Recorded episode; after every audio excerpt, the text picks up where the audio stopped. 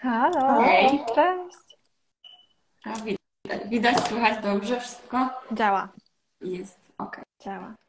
Dobra. Ktoś jest, teraz sobie zaczynamy. Jeszcze chwilę może ktoś dołączy. Na razie się schodzi ekipa, więc w międzyczasie dziękuję Ci bardzo za zaproszenie. Ja sobie patrzyłam, że my nagrywałyśmy podcast w 2021 roku razem. To chyba było wtedy. Yy, No, mogło być już dwa lata, no. Wow, ale zleciało. Masakra. Myśmy wtedy chyba o PCS-ie, z tego co pamiętam. Bardzo możliwe. Tak, Chyba tak. tak, bardzo możliwe. Dobra, widzisz mnie dobrze, bo mi ciebie ścięło, ale nie wiem, czy to po prostu u mnie tylko problem z internetem, bo słyszę cię dobrze, tylko cię nie widzę. Yy, a, a ktoś może na czacie napisać, czy mnie zacina, yy, czy, czy nie? Bo sobie ewentualnie spróbuję jeszcze przełączyć internet, no nie? I dołączyć z jakiegoś innego. Yy. A dalej mi zaci dalej zacina ci obraz? Wyżywam cię tylko w miejscu cały czas i mi się kręci, ale słyszę cię dobrze, więc nie wiem, czy to u mnie e. Kurczę, to wiesz co, daj mi sekundkę. Aha, u mnie pisze, u mnie nie zacina, wszystko dobrze. To może mi ścięło, ale kurczę. Mogę spróbować przełączyć internet i dołączyć jeszcze raz, jeśli chcesz. No dobra, możemy spróbować. Dobra, to daj mi sekundkę. Może będę widziała, bo chyba, że to u mnie właśnie. Pewnie.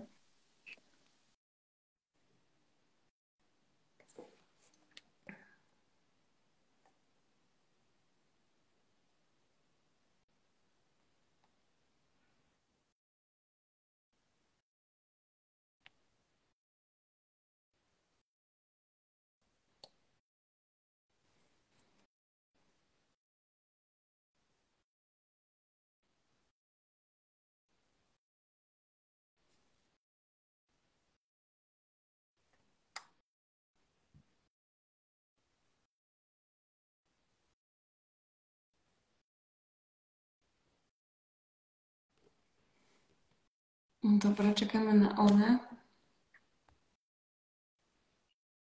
O, O, Teraz? jest. Mhm. odcięło. Dobra, okej. No to Dobra, super. To możemy już startować. Pewnie. No dobra, to dzisiaj e, temat trochę taki, powiedziałabym, e, kłótliwy, czyli połączenie psychodietetyki z dietetyką kliniczną. E, no ale mam nadzieję, że tutaj dojdziemy do, do takiego środka, żeby też dziewczynom podpowiedzieć właśnie w czym no jest często największy problem i w ogóle od czego mogłoby wyjść. Bo tak, jeżeli chodzi o Twoją pracę, to obserwujesz u siebie też większy problem właśnie w takim połączeniu też z zaburzeniami hormonalnymi. Najczęściej to, co się przewija, to są albo problemy z miesiączkowaniem, ale Mhm. w kierunku tego właśnie zaniku nieregularnych cykli, jakby odzyskiwania ich po restrykcyjnych dietach po prostu, no w Mhm. które nieświadomie oczywiście z najlepszymi intencjami często się wpędzamy. I z takich jeszcze rzeczy, które może, wiesz, niekoniecznie wychodzą na badaniach, ale ewidentnie wpływają na jakość życia osób, z którymi mam przyjemność pracować, no to są takie zaburzenia snu, Mhm. częste wybudzanie się, wstawanie, płytki sen, ciągłe zmęczenie. No czasem pojawiają się jakieś tam kłopoty z tarczycą, raczej w kierunku niedoczynności niż Mhm. nadczynności, mm, też bardzo często właśnie po dietach. No Mhm. i zdarza się, że po zaburzeniach odżywiania, jakichś takich już, wiesz, gdzieś spełniających postać kliniczną i długoletnich, pojawiają się też jakieś choroby autoimmunologiczne już później. Ale Mhm. to jeszcze mm, aż tak wiele przypadków z tego typu rzeczami nie miałam. Powiedziałaś, że kłótliwe połączenie psychodietetyki Mhm. klinicznej. Co masz na myśli, mówiąc to? Jakie masz To przemyślenia? że, to, że też właśnie często to, co powiedziałeś jako pierwsze, że właśnie przede wszystkim e, są panie z problemem takimi z tym czynnościowym zanikiem miesiączki, czyli na skutek gdzieś tam problemów, jeżeli chodzi o dojadanie Mm. po prostu, czyli, czyli szybko nam masa ciała spadła, albo właśnie bardzo takie restrykcyjne usuwanie poszczególnych produktów, czyli właśnie też często się spotykam chyba najczęściej. No i wtedy też widzę, że często jest takie Okej, my wiemy, że tak, fajnie wielonienasycone, jednonienasycone tłuszcze, wiemy, że węglowodany musimy włączyć, że taka i taka kaloryczność, że tutaj jakby jest ten pułap pewnej wartości, którą musimy jakby osiągnąć, żeby te hormony gdzieś tam zaczęły z nami współgrać, żeby ten cały organizm sobie odżywał. No i pojawia się taki trochę stresor wtedy, bo z jednej strony e, tak, ja mówię, fajnie, włączymy to, to, to i to, jeżeli chodzi o dietę, zadbamy o to i o to i o to, no ale tam z tyłu głowy, tak, żeby tutaj w ogóle tak naprawdę na początku zacząć w ogóle jeść więcej, pomału, tak, żeby wdrażać to cokolwiek. Więc tu się trochę to, to często kłóci i ja też często mówię pacjentkom, że jeżeli nie czujemy się na siłach w danym momencie, żeby zadbać właśnie o to nasze żywienie tak od strony takiej bardzo teoretyczno-technicznej, czyli tam, żeby właśnie wszystko było tak ładnie e, poukładane, jeżeli chodzi o te składniki odżywcze, to najpierw zacznijmy od początku i właśnie albo konsultacja często czy z psychologiem, czy z psychodietetykiem, bo to jest bardzo duży problem. I mm. często to są panie, które właśnie gdzieś miały na przykład y, styczność z takim sportem zawodowym tak. i tam na przykład lata w ogóle totalne wycięcie e, na przykład tłuszczu w ogóle z posiłków, to tylko czyste węglowodany i, i samo białko bez niczego. I nagle jest taka, y, taki dosłownie strach przed wdrożeniem czegokolwiek więcej. Tak. Więc tu właśnie w tym temacie trochę nam się jakby trochę się to zaczyna kłócić, y, ale nie jakby nie sama teoria, jakby nauka, tylko to, to podejście, no bo my, my patrzymy na to tak surowo bardziej w dietetyce klinicznej, a to jednak trzeba podejść najpierw y, do tej bazy, czyli nie jesteśmy w stanie zaopiekować naszym zdrowiem fizycznym, tak. póki też to psychiczne nie jest też takie na spokojnie ułożone. Tak, tak, tak. Okej, okay, rozumiem, co masz na myśli. Mhm. Bo przyszło, przyszło mi coś innego do głowy, ale stuprocentowa racja, że no, człowiek jest jakby całością, nie? I fajnie, że podręcznik mhm. dietetyki klinicznej rozpisuje gramy węglowodanów, ile trzeba przyjmować, żeby, nie wiem, tarczyca funkcjonowała prawidłowo. I to jest super mhm. fajne i super użyteczne. Zakładając, że mamy osobę, której na przykład nie paraliżuje myśl związana z tym, że mogłaby przytyć, nie? Albo myśl związana z tym, że nie wiem, nagle straci zdrowie, jeśli włączy jakieś nowe produkty, bo jej tam ortoreksja uniemożliwia E, normalne funkcjonowanie w sumie, no nie? Więc jakby zgadzam się totalnie, że tutaj y, w teamie, nie? Czasem potrzeba mhm. odesłać do dietetyka klinicznego, czasem do sportowego, czasem do psychodietetyka. I to jest fajne, nie? Bo każdy coś przepracuje i pomoże tej osobie tak, jak potrafi najlepiej. No dokładnie. A właśnie z Twojej perspektywy, jeżeli mamy taką pacjentkę, tak? Czyli mamy panią, która do mnie przychodzi i mówi, ok, ja bym chciała zaopiekować y, się, tak, przygotować na przykład do ciąży, ale właśnie w historii mamy problem tym, że przez lata były wyłączone produkty y, i pojawia się ten taka, taki lekki strach przed tym wdrożeniem właśnie, czy to konkretnej puli produktów, czy w ogóle zwiększeniem kaloryczności, a tutaj no nie ma takich półśrodków złotych, bo jeżeli faktycznie dążymy do tego konkretnego celu, to ten organizm musi poczuć się w końcu stabilnie i my musimy w pewnym momencie po prostu zacząć jeść więcej. Nie ma e, tutaj tak. jakby szansy, tylko jak to zrobić właśnie, jak pomału, małymi krokami, co, co jakby sobie pomału wdrażać, e, takie właśnie te pierwsze kroki, żeby po prostu tak się tego nie bać. No to w pracy psychodietetyka to będzie rozkminienie w ogóle w jakiej wiesz, fazie zmiany jest ta osoba i jak jej pomóc jakby przejść do kolejnej fazy zmiany, żeby ona wiedziała jakby też po co to robi żeby ta motywacja była taka wewnętrzna, a nie, że no idę do pani Justyny i pani Justyna mówi mi to i to i ja muszę to zrobić. Ale tak na poziomie jakby dietetyka klinicznego mam oczywiście super notateczki, więc będę sobie tutaj zerkać, żebyśmy się też wyrobiły w czasie. Bardzo pomocne może być zejście e, dla niektórych osób z takich jakby większych posiłków na mniejsze posiłki.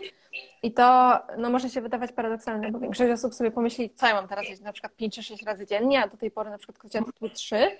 Ale może to być pomocne w takim sensie, że przygotowuję też przewód pokarmowy na większej ilości jedzenia, bo często um, po zaburzeniach odżywienia ten przewód pokarmowy jest taki rozleniwiony, taki jakby osłabiony no te mięśnie jakby nie było, nie mają siły i nie są optymalnie odżywione, więc włączenie sobie jakichś tam mniejszych przekąsek i spożywanie ich co 3-4 godziny, czasem co dwie, wiadomo, w zależności od potrzeb, może bardzo pomóc i fizycznie, z takim uczuciem przepełnienia, które się bardzo często utrzymuje długo, no i psychicznie, z takim czymś, że nie jem gigantycznej porcji na ileś godzin i znowu muszę się powstrzymywać, tylko że czuję taką jakby lekkość, bo u osób, które mają historię zaburzenia odżywiania bardzo pomocne może być to, żeby one się czuły jakby lekko po posiłkach, mhm. czyli nie miały takich większych porcji, no nie?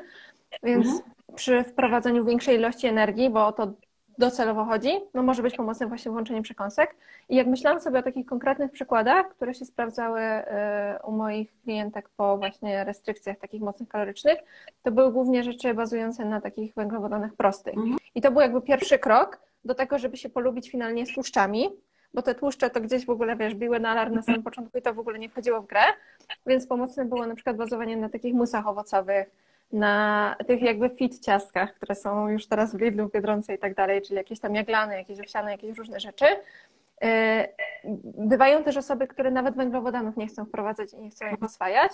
I wtedy nawet dorzucanie sobie, nie wiem, batonów y, białkowych przez jakiś czas tylko po to, żeby po prostu zwiększyć jakby pulę energii, z jakiej ten organizm może skorzystać. To jest jedna rzecz, e, no bo każda energia się przyda, ale druga rzecz jest taka, że e, jeśli ktoś ma na przykład e, takie przekonanie, że produkt przetworzony będzie zły i ta osoba będzie się po nim czuła jakoś fatalnie i w ogóle, nie wiem, brzuch ją będzie bolał i tak dalej, to często te osoby mają większą gotowość do spróbowania z produktem białkowym albo węglowodanowym niż z produktem tłuszczowym.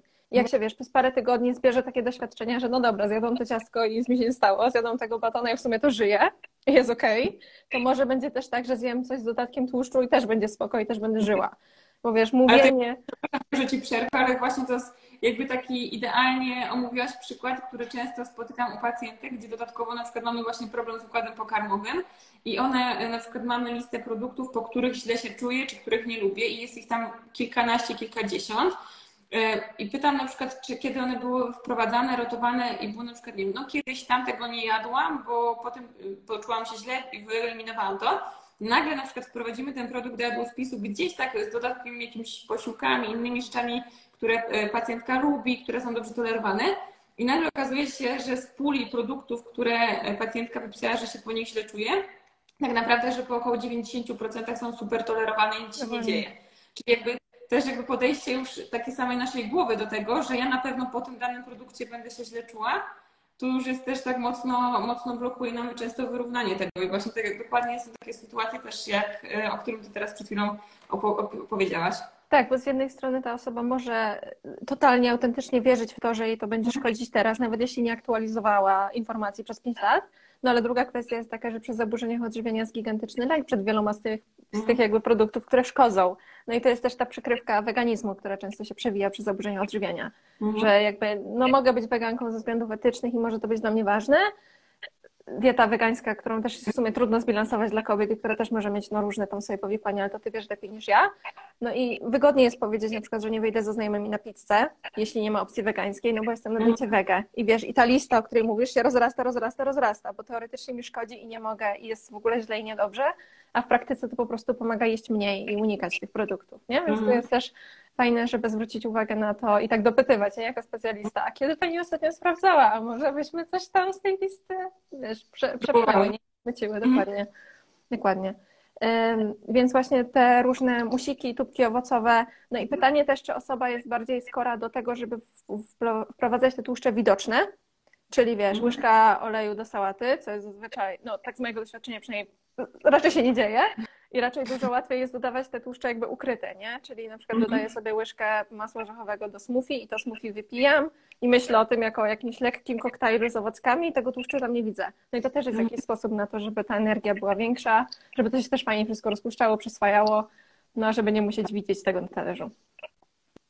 No to raz, że właśnie takie zmniejszenie i dodawanie tych porcji, to tutaj też może się fajnie sprawdzić, właśnie szczególnie, że mamy takie restrykcyjne, czyli ten strach właśnie przed daną, daną bazą produktu, bo to najczęściej jest baza, czyli właśnie najczęściej jest to albo e, właśnie te tłuszcze są totalnie wycięte, albo bardzo długo przed węglowodanami, bo okazywało się, że tak naprawdę Mm, wydawało nam się, że nasz problem się rozwiąże po ucięciu tej danej puli produktów. Okazało się, że było trochę lepiej, ale tak naprawdę jakby ten, e, ten problem cały czas wraca. To na przykład jest bardzo z nabiałem nasilony, tak? Że gdzieś ten nabiał był tak przez chwilę demonizowany, tak.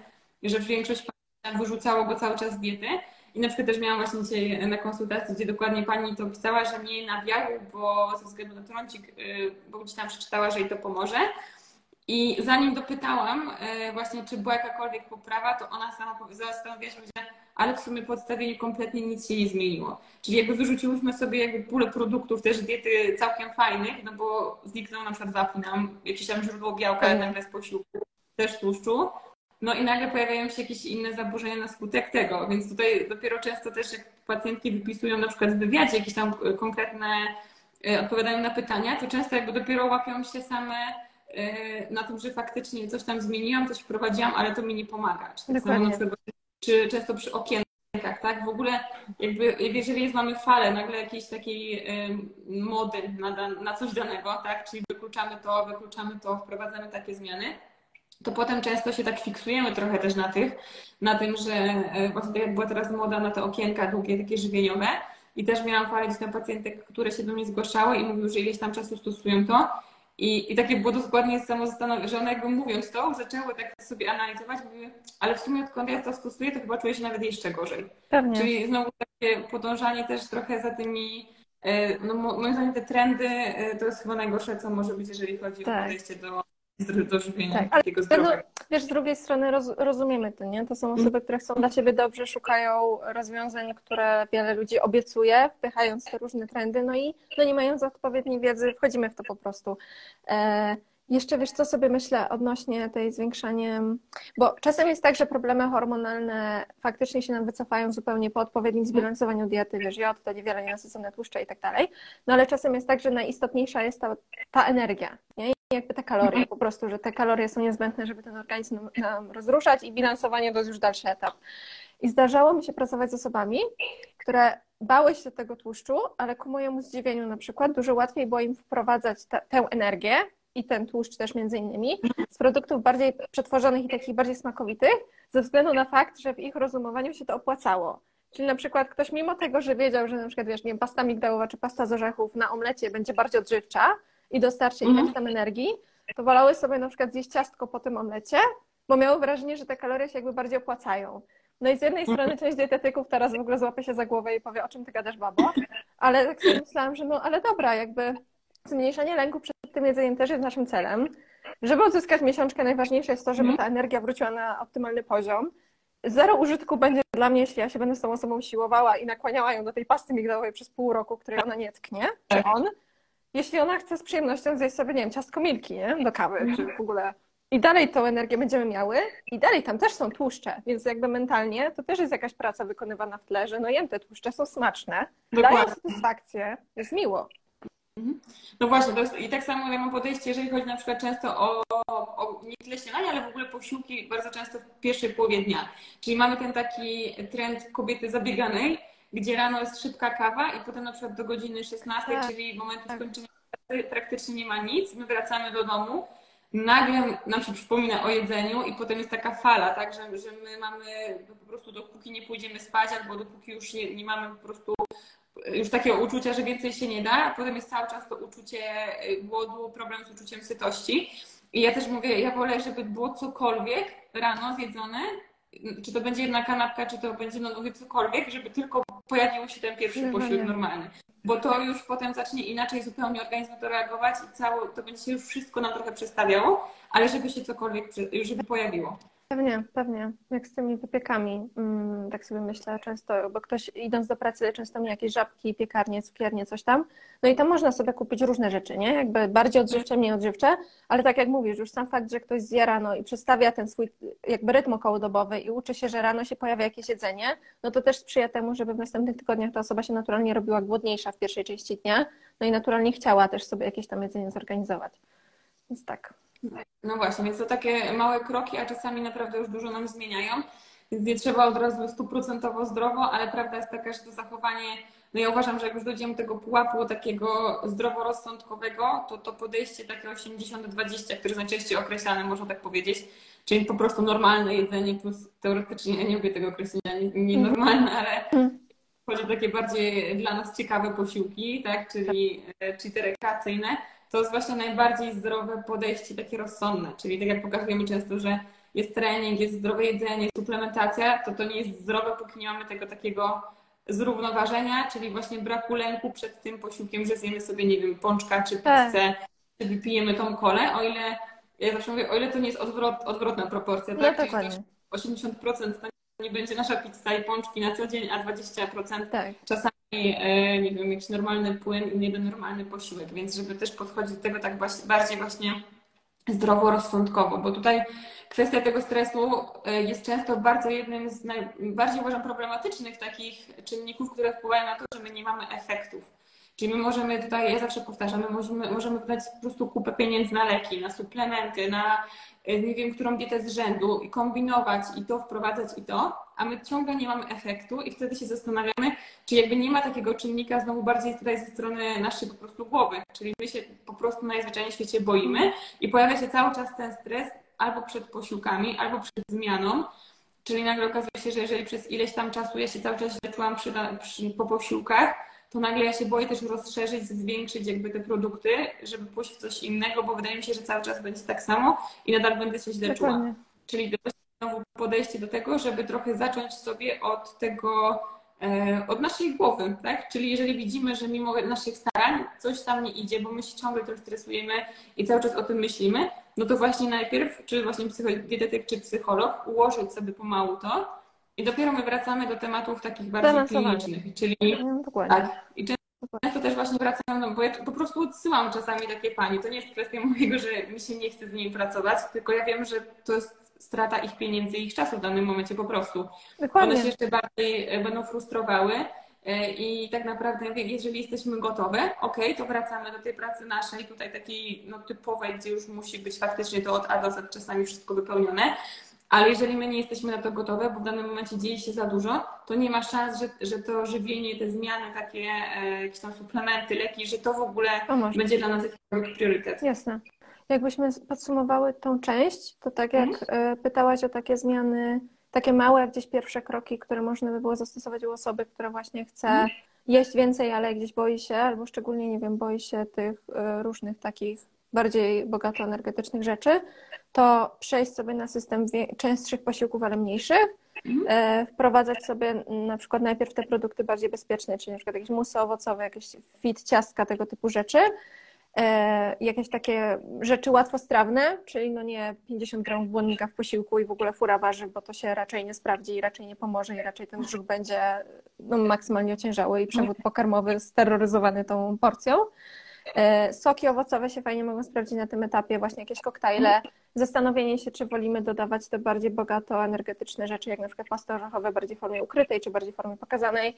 No i że jakby sięganie po te bardziej smakowite i bardziej przetworzone rzeczy, żeby sobie dostarczyć energii, nie musi być grzechem po prostu ciężkim mhm. do rozliczania się i to też może być bardzo praktyczne jakby przede wszystkim i może nam pomagać w realizowaniu celu. No przy założeniu mhm. oczywiście, że paczka ciastek nie jest śniadaniem, obiadem i kolacją, no bo to wiadomo. No właśnie, a swojej perspektywy, jeżeli mamy trochę odwrotną sytuację, tak? Czyli mamy panie, które na przykład bardzo y, mają problem z zaburzeniem tego uczucia głodu i sytości, czyli tutaj znowu często się pojawia koktajl coś płynnego, lekkiego, totalnie nie, bo one są za chwilę potem głodne, mhm. więc zbyt znowu tutaj też y, jest to takie, no to nie, ale też zbyt zdrowo też nie, więc co w takiej sytuacji też ewentualnie od czego bardziej tu w tą stronę zacząć, czyli też coś, co jednak będzie nasyciło i zadowalało, bo tutaj już bardziej jest kwestia takiego, takiego pójścia raczej w stronę też obiadania się często, czyli już to jest znowu w drugą stronę zbyt dużo. Jasne, czyli, żeby, czyli jak komponować te posiłki, żeby były bardziej sycące. I żeby... Tak, i tutaj mamy częsty problem z takim obiadaniem się, e, na przykład gdzieś powiedzmy, no, pojawia się to najczęściej po pracy wieczorem jednak, z tego co też obserwuję e, tutaj u, swoich pacjentek, to właśnie jakby od czego takie pierwsze kroki zacząć, jakby jak sobie pomału gdzieś tam z tym radzić, czy właśnie najpierw szukamy jakiejś takiej ewentualnej przyczyny, dlaczego tak może się zastanawiamy się właśnie, co u nas jest tym takim wyzwalaczem. Mhm. E, no właśnie, czyli oczywiście mi się ciśnie na, słowo, na usta, to zależy, mhm. ale od początku. Jak trafia do mnie osoba, która mm, mówi właśnie o problemie z obiadaniem się, to bardzo jest dla mnie ważne, żeby przez te pierwsze dwa, trzy spotkania jakby poznać tą osobę i zobaczyć, co tam jest grane, tak wiesz, lifestyle'owo ogólnie, nie? Mhm. Czyli to jest, czy to jest osoba, która śpi trzy godziny dziennie i się obiada, no bo wtedy nic dziwnego, też bym się obiadała, jakbym spała trzy godziny dziennie. Czy to jest osoba, która ma 50 rzeczy na liście do zrobienia każdego dnia i nie zdaje sobie sprawy, że 47 z tych zadań dałoby się w ogóle wykreślić i nie jest często potrzebnych więc jakby czy tam jest takie, wiesz, robienie dla samego faktu robienia, bo to często jest temat i to nawet nie zawsze wymaga jakby psychologa czy psychoterapii, tylko czasem mhm. takiego w ogóle dostrzeżenia jakby człowieka w człowieku. W takim sensie, że na przykład, nie wiem, Pani Madziu, trafiła do mnie Pani na konsultację, chcemy sobie, nie wiem, uregulować te hormony i tak dalej, może zobaczmy i przyjrzyjmy się temu, jak wygląda Pani tydzień, nie? I takie zebranie mhm. sobie krok po kroku, co ta osoba robi i często samo zebranie przez tą osobę całego swojego tygodnia to jest takie, o oh, fuck, nie dziwię się, że mam problem, nie? Ze snem, albo z jedzeniem, albo że nie mam czasu, żeby przygotować te posiłki, albo że ciągle mi brakuje czasu na ruch, no bo jak ja mam to mieć? I często właśnie zebranie sobie dosłownie na paru kartkach tych informacji jest jakby takim pierwszym bodźcem do działania. E, no druga kwestia w ogóle niezadziwiająca to jest ten sen. I przy tym śnie to po prostu wszyscy dietetycy, trenerzy, no wszystkie te zawody, nie? Około zdrowotne, około medyczne będą trąbić i, i po prostu katować o ten sen bo już zerwanie chyba dwóch nocek z rzędu i spanie, to nie zerwanie, spanie 4-5 godzin. Tak. Dokładnie, już jakby znacznie zwiększa nam jakby łaknienie, znacznie zwiększa nam zainteresowanie jedzeniem i znacznie utrudnia na jedzenie się. No nie? Więc można cuda na kiju, suplementy, leki, tak jak mówisz, wszystko stosować, a jak ten sen nie leży, to ta sytość też prawdopodobnie no, nie będzie się zgadzać.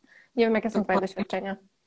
No, kwestia snu to jest zawsze numer jeden. Ja zawsze o tym mówię, że czy to będzie układ pokarmowy, czy to będzie gospodarka hormonalna, to jeżeli nie mamy tych podstaw takich totalnych, czyli właśnie rytm dobowy, kwestia snu, stresory, to my mówię, możemy tu po prostu kombinować ze wszystkim i nigdy nie da to pełnego nam efektu. I często właśnie jest tak, że zawsze podpytuję, czy dzieje się coś w naszym życiu obecnie, co powoduje, że być może wpływa to na to, jak my się czujemy. No bo wiadomo, że nie chcę też bezpośrednio dopytywać, tak? Czy nie wkurza nas facet mm -hmm. w mhm. domu, czy nie mamy jakiegoś y, toksycznego szefa, czy, czy nie wiem, czy nasza mama nie choruje. Pewnie. Chodzi o to, żeby po prostu sama pacjentka na chwilę faktycznie się zastanowiła nad, jakby nad tym, co się u niej dzieje, dlaczego tak się czuje. I też y, no kobiety w ogóle mają bardzo duży problem, żeby tak naprawdę do tego się trochę przyznać i zebrać tak w pełni. Jakby mam wrażenie, że te kwestie zdrowotne gdzieś tam są często trochę na bok spychane, ale ja zawsze też y, jakby w zaleceniach podkreślam to, żeby znaleźć chociaż ten jeden raz w tygodniu taką nawet godzinkę dla siebie, żeby zrobić cokolwiek tylko dla nas, tak? Czy to będzie, nie wiem, pójście do kosmetyczki, czy to będzie e, po prostu kąpiel, książkę, no cokolwiek, tak. co jakby taki, taki jeden pierwszy krok mały, który gdzieś tam sprawi, że potem troszeczkę te nawyki zaczną iść w naszą stronę naszego zdrowia, bo my bardzo to rozdzielamy. Tam, gdzie mamy zdrowie fizyczne, to wydaje nam się, że to jest tylko zdrowie fizyczne. Tam, gdzie mamy zdrowie psychiczne, że to jest tylko zdrowie psychiczne. A i, wydaje nam się, że jest jakaś taka duża przepaść między jednym a drugim, a to jest tak sobą powiązane, że no nie ma szansy, że to wszystko ze sobą e, będzie współgrało, jeżeli tu trochę coś jest nie tak, tu trochę coś nie tak, a właśnie ta, ta totalna podstawa, czy tak jak powiedziałaś, już właśnie y, około 4 do 5 godzin e, snu tylko względem 8-9 potrafi już wpłynąć na zaburzenia gospodarki glukozowo-insulinowej, wydzielanie tak. kortyzolu, uczucie sytości, czyli tutaj cała, cała Kaskada. Kolei, nasze hormony idą po kolei, łącznie z tarczycą, wszystko, wszystko po kolei, więc no tutaj nie ma szans. I też właśnie często panie, które na przykład starają się o dziecko i mają problem z uregulowaniem hormonów, a okazuje się, że na przykład mają pracę zmianową, szczególnie na nocki, no to w pewnym momencie e, już same jakby stwierdzają, że ok, trzeba to zmienić i na przykład zmieniają pracę. To dochodzi do takiego momentu, że zdrowie e, jakby jest dużo wyżej i nie jesteśmy w stanie po prostu przeskoczyć tego, że nasz organizm totalnie nie radzi sobie z takimi dużymi przeskokami, jeżeli chodzi o ten rytm dobowy. Tak, tak. E, mhm. No i jeszcze sobie myślę o tym, że ten sen 8-9 godzin brzmi super i jeśli ktoś ma oczywiście możliwość mhm. dbać o to i regularnie się tak wysypiać, to wspaniale, no ale często są takie okoliczności, że ktoś nie jest, nie? I wtedy nawet wydłużanie tego czasu snu o 20-40 minut, mhm. nawet takie małe rzeczy, czy duże rzeczy, jak przewietrzenie pokoju, nie? E, spacer jakiś tak. wieczorem, żeby odpocząć od ekranów, Mhm. Tak jak mówisz, właśnie ten czas dla siebie, żeby ten układ nerwowy trochę uspokoić i uregulować.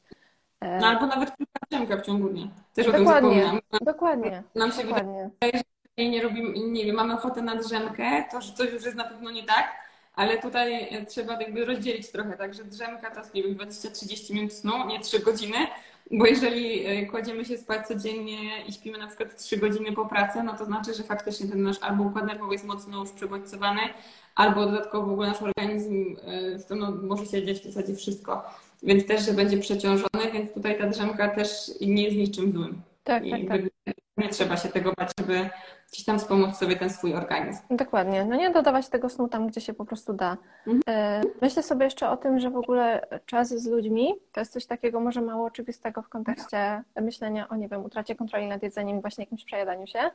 No ale bardzo często jest tak, że takie w sumie potrzeby, no wiesz, jakby więzi, kontaktu z ludźmi, takiego poczucia, że nie jesteśmy sami na tym świecie i sami ze swoimi problemami, no są zaniedbywane, nie są realizowane i w tym zdecydowanie pandemia, home office i tak dalej nie pomogły. I to mam wrażenie, że do tej pory jeszcze nie, nie wróciło do normy, nie, nie wiem kiedy wróci, czy wróci, ale takie intencjonalne planowanie czasu, nawet na taką wideo rozmowę, nawet właśnie takiego live'a, jak my dzisiaj mamy, nie? Gdzie sobie rozmawiamy, e, mamy ten kontakt z drugim człowiekiem, też na maksa pomaga jakby ten nasz układ nerwowy trochę uregulować, no i też, jeśli gromadzi się w nam, nas jakby mnóstwo napięcia po całym dniu, całym tygodniu, bo tak jak mówisz, zabiegane kobiety, zabiegani mężczyźni, wszyscy jesteśmy zabiegani, to złapanie się na kawę z koleżanką, nawet na wirtualną kawę z koleżanką, albo wyjście na spacer, założenie słuchawek i pogadanie i wiesz, ponapieprzanie na tego toksycznego szefa, o którym wspomniałaś, jakby to może też bardzo pomóc. I może się okazać, że ten napad obiadania, jeśli on wynikałby z takiego psychicznego bardziej napięcia, no może nie być już potrzebny bo ta rozmowa z koleżanką zrobiła robotę.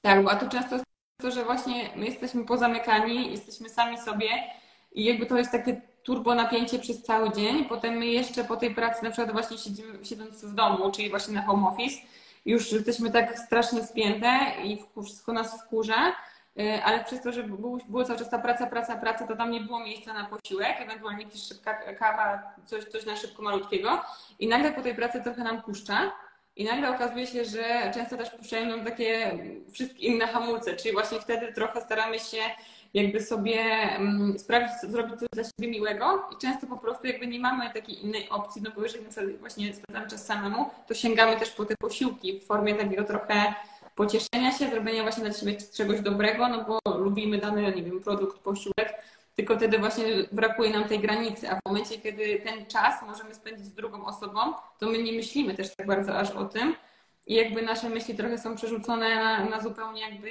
inne miejsce, inny tor i, i wtedy faktycznie też nam pomaga trochę to tak rozluźnić się i, i puścić tych stresów. Tak, tak. I tak jak przy tych pierwszych um, klientkach, pacjentkach mówiłyśmy o tym, co robić, żeby sobie ułatwiać zwiększanie energii, tak jak tutaj mm. myślimy o takiej profilaktyce napadów, to ten system częstszych posiłków też jak najbardziej może się sprawdzić. Z tym, że tutaj mam zwyczaj jakby oddawania trochę mm, kontroli w zakresie tego, ile tych, tych posiłków jest drugiej osobie, bo mhm. są osoby, które dużo lepiej się czują na czterech większych posiłkach i dłuższych przerwach, no a są osoby, które dużo lepiej będą się czuły na przykład z trzema głównymi posiłkami i trzema przekąskami, wiedząc, że w ramach tych przekąsek każdego dnia sobie wrzucą coś fajnego, nie? Czasem mm. to będzie właśnie jakieś ciastko, czasem będzie normalne ciastko, czasem będą jeszcze inne rzeczy. Mają taką dużą zmienność, no bo większość z nas te główne posiłki je całkiem takie powtarzalne, mamy jakby sprawdzone bazy rzeczy, które się, wiesz, działają, sycą nas, wiemy jak je ugotować i tak dalej. Ale przy osobach, które się obiadają, często w przeszłości niedalekiej są etapy bycia na restrykcyjnych dietach. I te osoby, które się obiadają, bardzo często, przynajmniej z mojego doświadczenia, to są osoby, które są zmęczone gotowaniem, są zmęczone staniem przy garach, są mhm. zmęczone patrzeniem na kolejne przepisy na lody z kalafiora i są zmęczone tym, że to jedzenie jakby, wiesz, dominuje i zajmuje 90% myśli.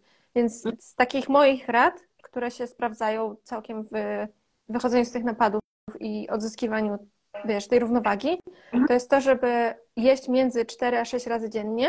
Jeśli tam czasem potrzebujemy 7 czy 3, to wiadomo, ale żeby to był taki mniej więcej standard, żeby te posiłki były możliwie regularne, niekoniecznie ta same godziny każdego dnia, ale jeśli zaczynamy jeść o 8, żeby te przerwy nie wynosiły 6 godzin czy 7, no bo to żebyśmy po prostu nie stwarzali idealnych warunków do tego napadu mhm. i żeby maksymalnie obniżyć standardy, jeśli chodzi o to, co na tym talerzu się znajduje. W sensie, że to nie musi być insta-friendly posiłek, że tam nie musi być owoc i warzywo zawsze, wszędzie w surowej formie, czy w jakiejś tam najmniej obrobionej. Fantastycznie, jeśli one się znajdą, no ale jeśli ktoś je dwa razy dziennie i właśnie pije kawę na śniadanie, to będzie ogromnym progresem wejście na cztery posiłki, które wyglądają jak posiłki, nie? a nie są, no bo kawa to nie jest jedzenie. Um, więc jakby właśnie różne dania gotowe, różne półprodukty, coś, co na talerzu wygląda tak, że raczej byś nie zaproponowała tego ukochanej osobie, nieważne. Jeśli ty to zjesz, nie wymaga to od ciebie dużego efortu, to super, bo to już jest coś, co chroni przed napadem, nie? No i właśnie sama kwestia tych e, godzin posiłków. To jest coś, e, dla mnie to często wydaje się to oczywiste, ale ja zawsze to dopisuję, jeżeli pracujemy na jadłowpisie, że ja wrzucam do systemu programu tylko i wyłącznie przykładowe godziny. Mhm. Bo pamiętam, że e, właśnie kiedyś pacjentka, nie wiem, czy nie doczytała tego, że to są totalnie przykładowe i że ona właśnie jadła tak, że zaczęła wstawać w ogóle wcześniej, bo w jadłospisie było wrzucona chyba tam się na niej o siódmej, mhm. był jakiś kolejny o 11, jakoś tak w ogóle to no, totalnie bez sensu, bo mówię, no, dla mnie, ja muszę to wbić, bo nie jestem w stanie zrobić jadłospisie godziny, e, ale one były totalnie tak po prostu przykładowe rzucone i pamiętam, że po właśnie tygodniu czy dwóch dostaję taką informację, że pani no, ja nie jestem w stanie tak wcześnie się zrywać, bo ja zawsze wstaję trochę później, ale żeby, wstaję, żeby zjeść to śniadanie o siódmej ja się tak po prostu przeraziłam, bo nie byłam świadoma jakby, że aż tak na kogoś może to wpływać. E, I wszystko tam wytłumaczyłam jeszcze raz, że dobrze było opisane właśnie, że e, i zawsze teraz sprawdzam, czy na pewno to jest wpisane, czy, czy na pewno jakby pacjent to zrozumiał, że te godziny są tylko i wyłącznie przykładowe i my zawsze dopasowujemy to do siebie. I nigdy też nie ma być tak, że my z dnia na dzień codziennie jemy o tej samej godzinie, bo to wręcz będzie powodowało no, tylko jakby no, złe nawyki, znaczy złe nawyki, no jakby regularność posiłków jest dobrym nawykiem, ale złe w tym stopniu, że będziemy się fiksować. Myśleć o tym. Tak, właśnie, że o kurczę, mijają już trzy godziny, ja muszę zjeść. A to jest normalne, że jednego dnia na przykład wstajemy i czujemy od razu głód, jednego dnia wstajemy i czujemy za godzinę głód, e, więc to jest, nie, nie, znaczy, że coś jest nie tak, tylko po prostu czasami tak jest, bo raz zjemy kolację trochę później, raz trochę wcześniej, raz nie wiem, coś tam się dzieje, po prostu nie mamy zbytnio apetytu, jednego dnia mamy większy i musimy zjeść szybciej, więc jakby to jest totalnie normalne, tym bardziej jeszcze u kobiet, gdzie tutaj bardzo ta gospodarka hormonalna się cały czas zmienia i to ma też bardzo duży wpływ na to, yes. jak odczuwamy w ogóle kwestię tego naszego głodu. Więc tutaj też właśnie zafiksowanie się na, na tych takich godzinach regularnych, czyli to znowu, y, co teoretycznie było dobre, wprowadzenie jakby informacji, że regularność posiłków, to jedzenie co 3-4 godziny jest super, bo układ pokarmowy, bo gospodarka hormonalna, tylko znowu jakby y, często bierzemy to tak zero-jedynkowo, że albo tak, albo wcale tak naprawdę. Tak, no jest mnóstwo pomiędzy i no generalnie idea jest taka, tak upraszczając tą regularność w jedzeniu od strony dietetycznej, żeby nie jeść co 15 minut, bo nie miałybyśmy czasu na nic innego w życiu, a nie żeby nie jeść co 6 godzin, bo będzie się nam po prostu mega trudno najeść i nasz przewód pokarmowy będzie w opłakanym stanie, jeśli będzie mhm. dostawał gigantyczne porcje jedzenia w takich przerwach cały czas. E, no bo wiadomo, że się zdarza. Mm, myślę sobie jeszcze o tym, żeby przy napadach e, obiadania rozróżnić, co jest pierwsze. W sensie, czy to jest tak, że głodówki poprzedzają te napady, czyli właśnie ten mhm. cykl iluś godzin niejedzenia, czy taki w ogóle brak nawyku spożywania posiłków z rana i tak dalej. No bo jeśli tak, to często się okazuje, że wprowadzenie tej struktury, czyli jemy 4, 5 lub 6 razy dziennie załatwia ten problem. Mhm. Zwyczajnie tak jest. E, no a jeśli się okazuje, że jakieś takie inne tematy, właśnie bardziej napięciowe, bardziej emocjonalne, to nawet wprowadzenie sobie jakichś takich krótkich technik oddechowych, Moją ulubioną jest oddychanie po kwadracie, czyli robimy wdech na 4 sekundy, przytrzymujemy na 4 sekundy, robimy wydech przez 4 sekundy i przytrzymujemy przez 4 sekundy. To nas tak trochę pozwala jakby sprowadzić do tu i no. teraz i jak czujemy, że nie mamy nad niczym kontroli, życie to jest chaos i w ogóle jak jest cel egzystencji, to zrobienie tego ćwiczenia ileś razy, nie wiem, 10 takich serii, 15, 20 i policzenie sobie, odliczenie każdej z tych serii bardzo pozwala się po prostu tak jakby uregulować ukoić. I przy samym napadzie w ogóle gdzieś kiedyś widziałam na rolce, czy na jakimś filmie na YouTube, już nie pamiętam, ale było to dla mnie ciekawe, ja nie wiem, czy to jest prawda, czy nie, żeby sobie wziąć zimny prysznic, przed, jak ktoś na przykład ma ochotę się obieść, to żeby sobie wziąć zimny prysznic, że to też jakoś tam działa yy, tak jakby, nie wiem, no na pewno w jakimś sensie orzeźwiająco i pobudzająco, ale że wprawia mhm. też w ogóle w jakiś taki inny jakby stan że raz, że hormonalnie, no bo zimna woda tam nam pobudza mm. różne rzeczy. I żeby zobaczyć, czy po tym zimnym prysznicu i ubraniu się na przykład w nowe, wiesz, ciuszki, dalej ta ochota na obiedzenie się będzie duża. To zobaczyłam mm. relatywnie niedawno. Nie testowałam, nie sprawdzałam podstaw naukowych, ale stwierdziłam, że mega ciekawe. Jakby to tak działało łatwo, to super patent w ogóle. Tak, ale w ogóle ja też na przykład no, dużo jakby obserwuję na sobie i po sobie i wiadomo, że każdy normalny człowiek mam lepsze i gorsze chwile, jeżeli chodzi o kwestie żywieniowe i mam, nie wiem, czasami taki miesiąc, że po prostu jem wręcz wszystko książkowo, a czasami tak, że e, nie wiem, aż sama się łapię za głowę w ogóle, co ja robię, wchodzą właśnie kwestie stresu, jakichś tam innych czynników. I na przykład często mam tak, że właśnie mam taki już strasznie napięty ten dzień i kończę tam pracę i idę właśnie tak się zrelaksować, tak? Czyli pierwsze co myślimy, a zalegnę sobie przed serialem i wezmę coś dobrego do jedzenia, ale potem mam ten wybór i tu mnie często ratuje mój pies, że mówię, no nie, no muszę też jeszcze gdzieś z tym pieskiem się poruszać i na przykład pójdę, nie wiem, na długi spacer e, czy na rower z tym psem, po prostu zrobię jakby jakąkolwiek aktywność na zewnątrz, jednocześnie jakby też kwestia tego powietrza i to wszystko jakoś tak, dosłownie czasami wystarczy 10 minut i ja wracam do tego domu i ja już nie mam ochoty nagradzać się tym jedzeniem. Znaczy, czy sobie się pocieszać, że już w ogóle moja głowa totalnie inaczej zaczyna myśleć i reagować na, na te bodźce, które były wcześniej. Tak, ale właśnie od pracy jakby psychicznej, takiej umysłowej najfajniej się, odpowia- od, y, najfajniej się odpoczywa pracą fizyczną, nie? Więc tak jak ciebie i mnie pies ratuje, bo nie mamy wyjścia, tak osobom, które tych zwierząt nie mają y, do wyprowadzania pewnie jest trudniej się zwlec gdzieś, ale faktycznie jest taka robota i jakby mądry ruch Czyli nie zajeżdżanie się i nie jakieś w ogóle katowanie siebie tym, tym aktywnością fizyczną, tylko dbanie o to, żeby ta aktywność fizyczna była regularnie. Mega też dobrze robi. No raz, że hormonalnie, to jakby oczywiste, ale też właśnie dla takiego napięcia psychicznego, które często rozładowuje się w tym jedzeniu. Więc jak mamy taki case, że widzimy, że kurde, no jemy regularnie, te posiłki są fajnie zbilansowane, a nadal nam się chce obiadać, to jakby sen, pierwszy krok, bym spojrzała tam. Drugi to są właśnie relacje z innymi, czy jestem takim w jaskini zamknięta i nie odzywam się do nikogo. No jak tam wchodzi temat jakiejś fobii społecznej, to oczywiście, że to jest grubszy temat na terapię. E, no i właśnie trzecia kwestia, ruch. Czy nie jest tak, że ja jestem w ogóle bez ruchu? Nasze ciała potrzebują ruchu. Jak Tak. nie mają ruchu, to jest źle, bardzo źle. Jakiegokolwiek, ale to jest bardzo, Tak. bardzo kluczowe. To nie musi być już- trening na siłowni. Dokładnie, to może być nawet, nie wiem, szczególnie jeżeli właśnie mamy pracę siedzącą, no bo nasz organizm, my mówimy o tych, nie wiem, 5-10 tysięcy kroków, tylko że dla naszego organizmu przez lata, gdzie większość ludzi jednak miała pracę fizyczną, my byliśmy do tego zaadaptowani, że my się ruszamy. Dla nas, dla naszego organizmu ciała to w ogóle jest nienormalne, że my siedzimy tyle czasu. Więc też to mówię 5-10 tysięcy kroków, które gdzieś tam czasami sobie tak narzucamy, że ktoś, nie wiem, lubi sobie odhaczać, tak, że, że to jest jakiś jego Tak. cel taki, to, to, to ta aktywność to jest taka powiedzmy często najniższa aktywność w zasadzie, jaka była, nie wiem, dla naszych, nie wiem, przeddziadków, Tak. czy często taka totalnie codzienna. Więc my też czasami się dziwimy, że e, mimo jakichś tam deficytów, że nie możemy schudnąć, e, że, że ta waga gdzieś tam stoi, ale naprawdę poziom jakby aktywności fizycznej, takiej totalnie podstawowej, tak spada strasznie, mam wrażenie, że jest coraz gorzej, że właśnie razem za tym idzie, idą problemy też ze zdrowiem psychicznym, nie tylko zdrowiem takim po prostu ogólnie w tej, czy to hormonalnym, czy nie, ale w ogóle, że my po prostu zaczynamy się dużo, dużo gorzej Ale czuć. też sobie myślę o tym, że przekazy takie komercyjne dotyczące ruchu, no wiele osób nie zachęcają, a jeśli zachęcą i już ktoś wpadnie w tą bańkę, ćwiczę, jestem zdrowa, najlepsza wersja siebie i tak dalej, no to często po jakimś czasie nadchodzi takie wypalenie, zupełna niechęć i po prostu wstręt do ruchu.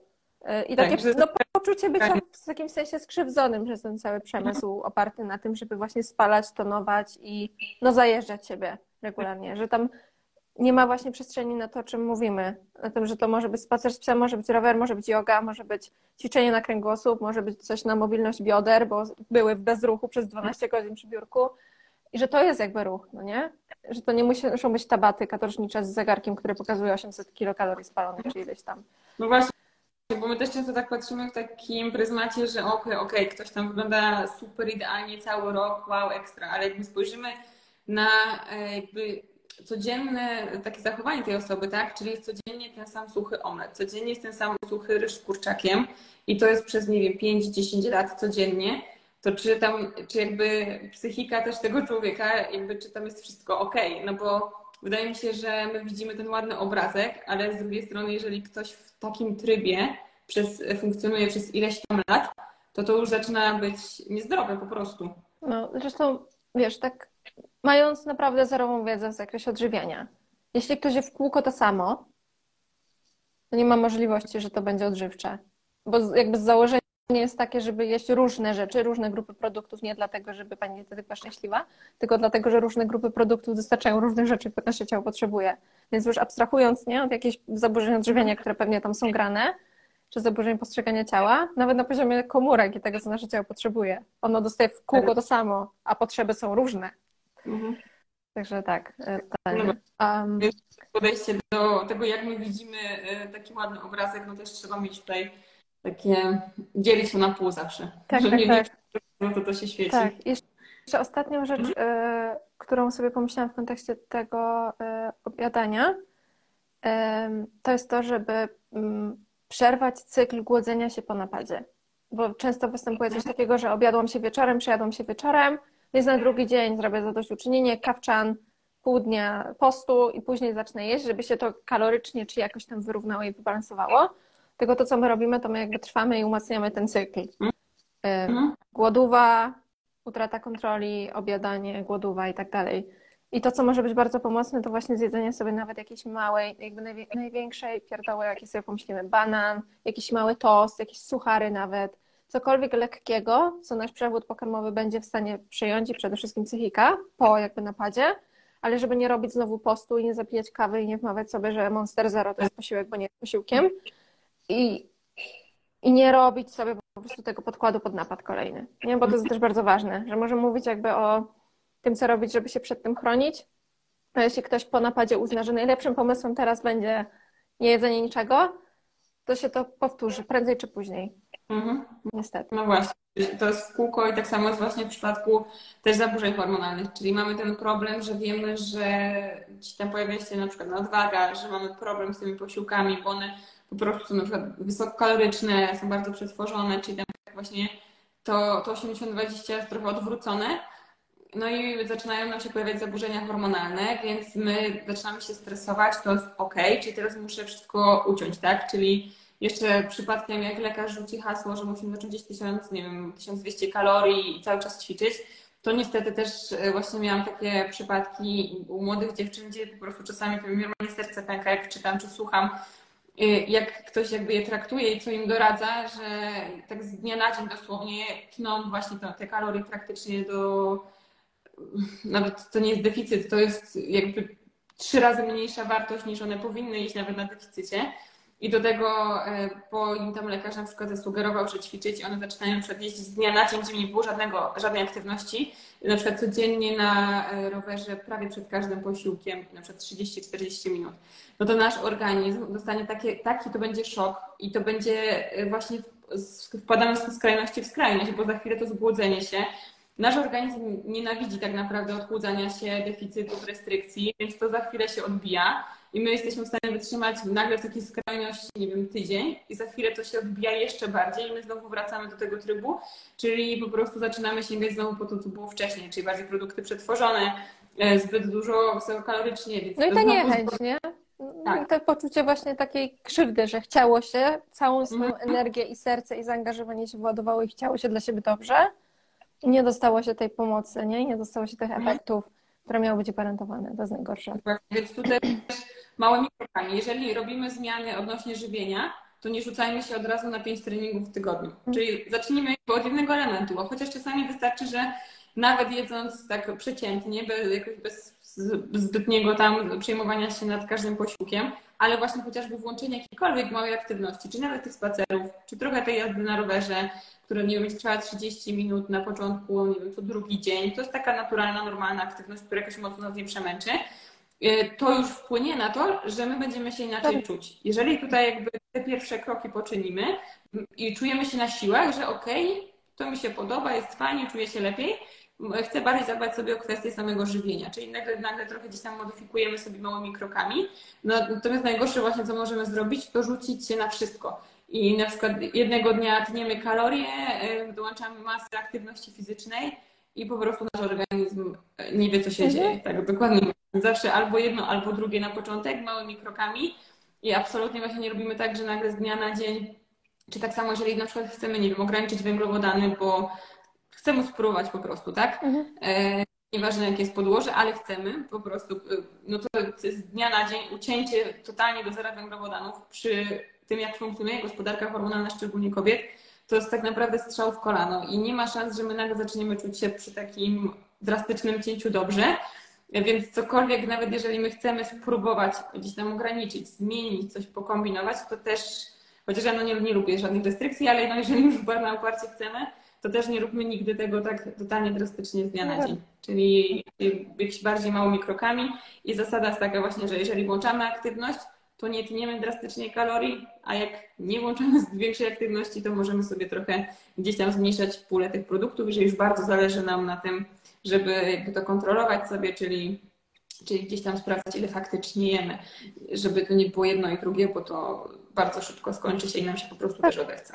Nie, pewnie. No i to jeśli coś brzmi tak, że no nie ma prawa być dla nas długoterminowe i nie ma prawa być praktykowane mm. przez kolejne 10 czy 15 lat, to prawdopodobnie się nie sprawdzi i odbije echem. Czyli albo piękne jojo przy próbach odchudzania, albo w ogóle zamrożenie, zniechęcenie i tryb przetrwania mm. po jakichkolwiek interwencjach żywieniowych, nie? które w założeniu mają być dobre, a często się kończą odwrotnie. Dokładnie. No, myślę, że to było bardzo ładne podsumowanie. Zmieściłyśmy, mamy 50 minut, e, więc może ktoś będzie miał jakieś szybkie pytanko jeszcze tutaj do naszego tematu. Tak, jak ktoś też miało, w ogóle też fajnie e, to, co powiedziałeś na samym początku, że kierujesz do innych ludzi, nie? Jak wiesz, że to nie jest jakby twój obszar pracy i wiesz, że mm, jakby to będzie strata właśnie czasu i pieniędzy tamtej osoby. I to jest też bardzo odpowiedzialne i takie etyczne sobie myślę, bo nie każdy specjalista jest w stanie przyznać na przykład, że z czymś e, albo sobie nie poradzi, bo nie ma kompetencji, albo nie chce w czymś pracować, bo nie czuje tematu i mhm. no rozsądnie jest po prostu dla dobra osoby drugiej odesłać, nie? No jeżeli widzę, że ktoś ewidentnie wpisuje mi w wywiadzie, na przykład przed pierwszą konsultacją, że pojawia się ten problem, tak, że wieczorem sięga e, po jedną paczkę chipsów, za chwilę paczkę ciastek, no to ja widzę, że jest problem, mm. ale ja wiem, że ja nie mam na tyle zasobów, jeżeli chodzi o moją pracę i wiedzę, że ja nie rozwiążę tego problemu, więc wtedy ja zawsze sugeruję, że fajnie by było jak chociaż raz spotkać się z psychodietetykiem, który gdzieś tam nawet nakieruje, e, a może będzie jakaś taka dłuższa nawet współpraca, ale jakby to sobie też skonsultować, no bo też trzeba mieć świadomość, więc zawsze mówię wprost, że my możemy działać na, tym, na tej płaszczyźnie, której, którą mamy, ale no warto mimo wszystko byłoby się jakby tutaj faktycznie skonsultować. No bo czasami to jest kwestia faktycznie tego, że my totalnie od rana zapominamy o tym, że trzeba coś zjeść i potem po prostu nagle siadamy nam się przypomina, nasz organizm się tego domaga, więc uczucie głodu, sytości jest wyrzucone w ogóle w kosmos. Tak. E, I czasami w takie proste zmiany, czyli właśnie włączenie śniadania, jakiegoś tam kolejnego posiłku, przekąski fajnej, czegokolwiek już powoduje, że te, to obiadanie gdzieś tam nam znika. No ale jeżeli widzimy, że jakby tutaj nie ma większego efektu, a cały czas ten problem, no to Pewnie. to są specjaliści jak ty, e, którzy się zajmują właśnie takimi sytuacjami, żeby tutaj to rozwiązać na każdej. I nie gryziemy i też jak się pojawia jakieś wyobrażenie, że z psychodietetykiem się gada, nie wiem, o dzieciństwie i tym, co było 30 lat temu, hmm. jakby niekoniecznie, w sensie niekoniecznie, więc tylko tam znać też dla tych, którzy by rozważali, że tam jest dużo takiej właśnie pracy twardej, w sensie dużo takiej mhm. obserwacji, wyciągania wniosków, prowadzenia rzeczy, no ale nie ma po prostu terroru i nie ma, y, tak jest w tabelce, więc proszę tak zrobić, bo tak się po prostu często nie sprawdza, nie? Nawet jakby się chciało mhm. i by się wiedziało, że to będzie najlepsze dla tego drugiego człowieka, to jest czasem nie do pchnięcia, nie do przejścia i trzeba inaczej. Mhm. Ola, tutaj pytanie y, do Ciebie. Czy diety typu keto są, nie, nie są ok dla osób z zaburzeniami odżywiania? No diety Keto są na maksa w ogóle restrykcyjne, no nie? Diety niskowęglowodanowe, um, bo różnie są rozumiane diety keto, ale za, za, załóżmy, że ogólnie chodzi o to, że tam jest zero praktycznie węglowodanów i same białka i tłuszcze. No i jeśli to jest osoba, która wie, jak sobie zbilansować to keto i nie lubi produktów, które mają węglowodany i szczerze ich nie potrzebuje w swoim życiu, to spoko. Ale nie znam takiej osoby. Szczerze, nie wiem, czy istnieje taka osoba. Bo węglowodany są wszędzie. No dosłownie wszędzie. I jakby niejedzenie węglowodanów i zupełne odsunięcie się od nich jest no, takie na maksa jakby niepraktyczne y, życiowo, bo w wielu sytuacjach nie masz po prostu możliwości zjedzenia białkowo-tłuszczowego posiłku tylko. Um, I bardzo trudno jest zbilansować dietę keto. Od tego zacznijmy w ogóle. Na maksa ciężko jest zbilansować. No i jeśli ta dieta keto jest prowadzona e, w jakichś innych przypadkach niż ta padaczka lekooporna, bo tam jest chyba mhm. zastosowanie tej diety ketogenicznej, to myślę, że ten cel da się zrealizować innymi, mniej restrykcyjnymi interwencjami żywieniowymi. Nie wiem, jakie jest Twoje stanowisko. Mhm.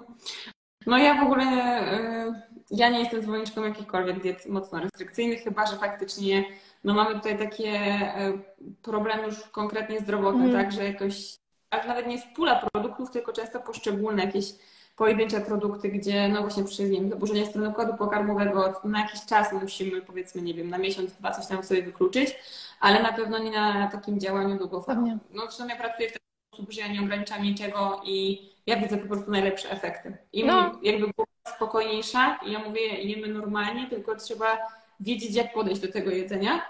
Tak, czyli staramy się, że najprostsze działanie po prostu wrzucamy trochę tego, trochę tego, trochę tego, żeby było jednak i trochę tego białka i tłuszczu, i trochę węglowodanów. Nie wiadomo, że nie w każdym posiłku co do jednego. Też nie lubię, e, nie, nie wiem w ogóle skąd się wzięło to, e, ta teoria, że w każdym posiłku tam musi być chyba 20 czy, czy ileś tam gram białka, bo więcej nam się nie przyswoi. No, nie, tam takie... chyba chodziło o to, że jak jest rozbite to białko co, co ileś posiłków 20 gramów, to że ono się chyba najlepiej przyswaja wtedy. Że jakby tak, nie tak. można zjeść stu w jednym posiłku, tylko trzeba, wiesz, rozbijać. Tak, że jak jest więcej na przykład w jednym posiłku, to się nie przyswoi, czy, czy coś takiego. No, no generalnie no, trzeba spojrzeć na to od strony ludzkiej. Wiadomo, że teoria jakimiś teoriami i tak dalej, ale no po prostu u mnie naj, najzwyklej w świecie najnormalniejsze jedzenie wszystkiego właśnie.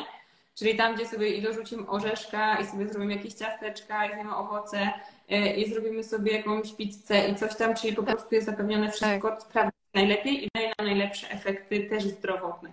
Bo najszybciej tak regulujemy gospodarkę hormonalną, bo trzeba sobie zwrócić uwagę na to, że wszystko w naszym organizmie reguluje nasz mózg. To nie jest tak, że janiki pracują same sobie, są osobnym systemem, że nasz żołądek, nasz, e, nasza Tak. tarczyca, że wszystko jest osobnym systemem, więc jeżeli my jemy normalnie i przede wszystkim nasz wtedy mózg, organizm dostaje sygnał, że jest fajnie, spokojnie, bo wszystko w końcu jest, nie ma żadnych restrykcji, to wszystko pozostałe też zacznie sobie pomału, pomału się regulować i to daje po prostu najlepszy efekt i też długofalowy, bo to jest dla mnie najważniejsze, że ja nie lubię pracować stricte na samych jadłospisach, bo nie czuję, że po tych jadłospisach e, ktoś, jeżeli ma problem z takim mm, słuchaniem jakby wskazówek, tylko działa jedno do jednego z jadłospisem, to później po zakończeniu współpracy No. nadal ta osoba nie wie w ogóle, co robić i jak jeść. Tak. Dlatego ja bardzo nie, nie lubię e, takiego skupiania się jeden do jednego i nie daję, nie wiem, tabel wymienników nigdy do jadłospisów, nie daję jakby takiej informacji, że to zamienić tylko i wyłącznie na to czy na to. Zawsze daję jadłospis jako taką bazę, jeżeli no nie mamy za bardzo pomysłów, nie wiemy faktycznie jak, e, nie wiem, co z tym białkiem, co z tymi tłuszczami i tak dalej. Natomiast najczęściej to, co potem się pojawia, to że e, ta informacja, że te nawyki zostały ze mną na dłużej, tak? Czyli nawet jeżeli ktoś tam wraca do mnie po kilku miesiącach, bo chce coś tam jeszcze sobie sprawdzić, czy ma jakiś tam inny cel teraz, to właśnie jakby ta informacja, że te nawyki, czyli takie e, stosunkowo normalne jedzenie ze mną zostało. Pewnie. I to jest uważam, że jakby najfajniejsze, no bo przynajmniej wiem, że to moje gadanie, to co robiłam, jakby daje efekt. Oprócz takiej, że widzę, nie wiem, na papierze, że wyniki badań są lepsze, no to przede wszystkim ta osoba czuje się lepiej i, i mam po prostu normalne, takie zdroworozsądkowe podejście do tego jedzenia. Mhm. E, To chyba wszystko. No chyba tak. No nie widzę tutaj na razie żadnych pytań, nowe się nie pojawiają. Więc oczywiście zaraz zapiszemy sobie, e, mam nadzieję, że nic tutaj się nie, nie podzieje, wszystko się normalnie zapisze. Mamy godzinkę, więc będzie można sobie potem jeszcze odsłuchać. Super, to dziękuję Ci bardzo. To ja też Ci dziękuję e, i pewnie jeszcze się jakoś spotkamy na jakimś kolejnym.